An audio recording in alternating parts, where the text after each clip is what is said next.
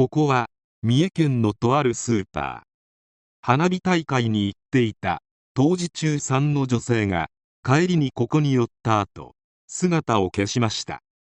後に変わり果てた姿で発見されるのですが犯人は未成年でした。犯人はすでに出所している可能性がありぜひ知っておいてもらいたい事件です。それではどうぞ。2013年8月27日当時中学校3年生の女性 T さんに対し捜索願いが家族より出された。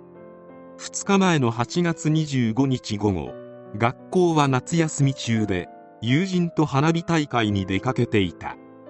午後10時頃最寄りの駅で下車し近くのスーパーマーケットで友人と別れ夜遅くになったこともあってか姉が LINE し T さんは返信している。午後10時55分頃 T さんは友人にメッセージを送信。その5分後の午後11時頃複数の友人が T さんにメッセージを送ったが一向に既読にならない。もちろん家にも帰っていない。2日なっても音沙汰なしだったため家族は警察に連絡したという経緯である。T さんと連絡が取れなくなった。8月25日から4日後。警察官が空き地で変わり果てた T さんを発見した。草むらの上に仰向けで横たわっており衣服は身につけておらず数メートルの場所に衣服やカバン財布携帯電話などが壊されずに放置されていたが財布からは現金約6000円が抜き取られていた。T さんの口の周りは変色しており司法解剖からも口を強く押さえられ窒息させられたことが判明した。事件当時10時55分には T さんから連絡がありその5分後に T さんからの音信が途絶えたため警察はこの5分の間に被害に遭ったと推測。捜査本部を設置し90人体制で捜査を開始した。発見現場は旭駅から西に約800メートル離れた住宅地近くの空き地。現場周辺には引きずったような跡がないことから空き地で命を奪われた可能性が高いと判断。警察は面識のない人物に突然襲われた可能性があるとみて所持品から指紋を現場付近からは複数の髪の毛や足跡タイヤ痕などを採取し徹底的に捜査したが有力な手がかりはなく半ば迷宮入りに近い状態になった。事件から3ヶ月ほど経って警察庁は犯人逮捕に結びつく有力情報の提供者に最高300万円の公的懸賞金を支払うことを決定。近隣住民も不安になる日々が続いた。しかし半年近く経った頃事件は急展開を迎える。2014年3月2日警察は旭町に住む高校生仙石直也を逮捕。仙石は事件が起きた現場からすぐ近くの住人で警察も聞き取り調査をしていたが自分は無関係であると主張していた。この直後に自身のツイッターで事件について投稿している。目撃情報に乏しく捜査が難航していた中での逮捕劇であったがいきなり戦国が犯人として浮上したわけではなかった。水面下では少しずつ着実に戦国が犯人であるという証拠を集めていた。戦国を疑うきっかけとなったのは虚偽のアリバイだった。T さんは2013年8月25日四日市市内の花火大会に出かけ同日午後10時半ごろ自宅最寄りの JR 旭駅で下車。友人と別れ県道を歩いて自宅に向かった後行方不明になったのであるが事件現場のすぐ近くに住んでいた戦国にも捜査開始当初事情聴取を行っていたのだが戦国はその夜の行動について午後8時半頃まで四日市市内の友人宅の高層マンションから花火大会を見物した。終了後自転車で帰宅し午後10時頃には自宅にいたと説明。戦国の説明が真実ならば事件が発生したと思われる時間帯にアリバイがあり犯行は不可能である。しかし丹念な捜査や聞き込みを続けたところ戦国の証言に矛盾が発覚した。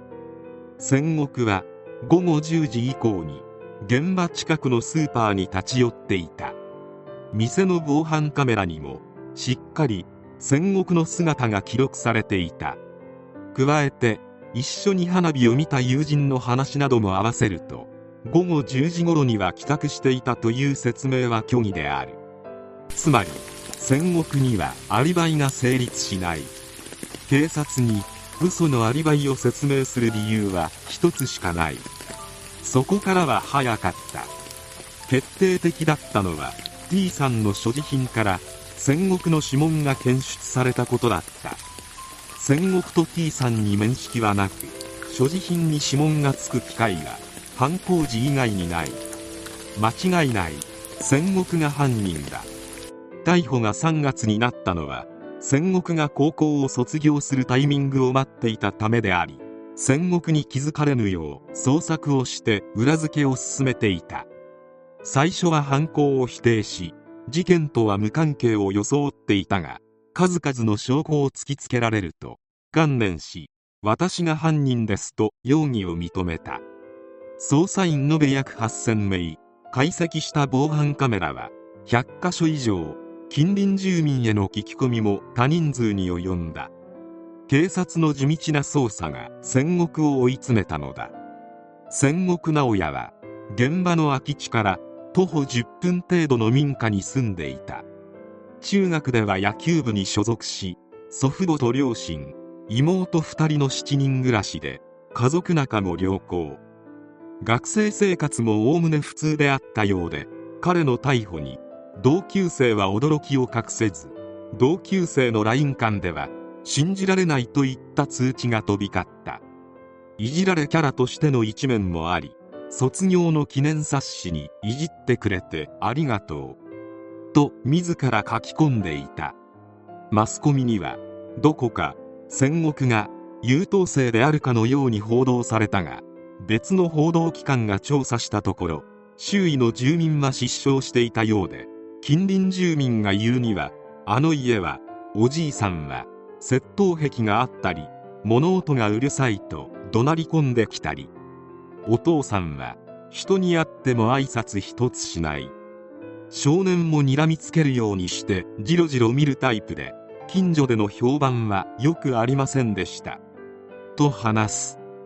事件後戦国の両親と妹2人は夜逃げ同然に大阪へ転居。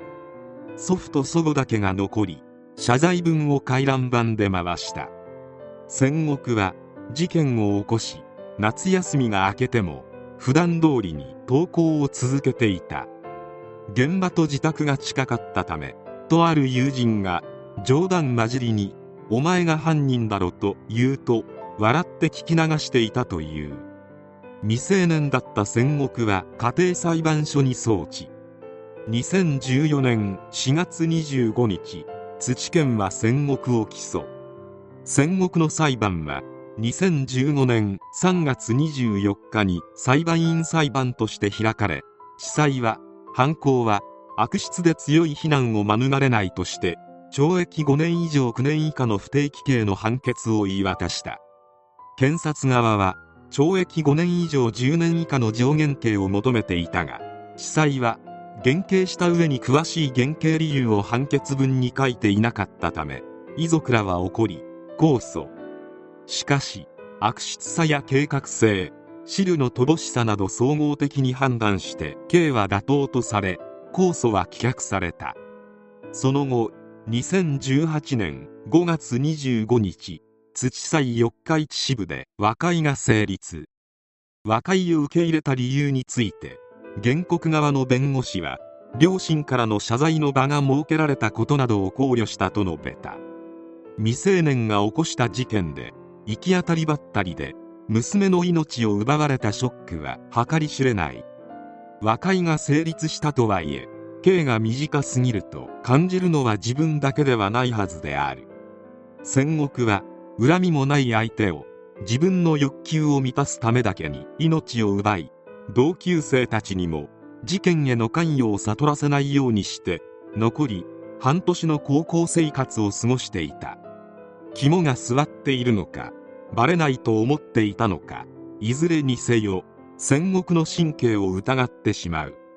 また警察の地道な聞き込み捜査で戦国を追い詰めることができたのであるが事件の日誰とデートしてどこのホテルに泊まったかまで聞かれた20代の女性もおりプライバシーまで丸裸にされ住民たちは知られたくもない事情を暴露させられることとなってしまい結果的に警察に強い不信感を募らせることになった側面もある。未成年犯罪は本当に闇が深い。刑期を考えると戦国はすでにシャバにいる可能性もある。彼に限らずこの手の犯罪者がしっかり構成した試しがほとんどないように思えるためやはり注意はしておきたい。戦国の顔は覚えておいて損はないはずである。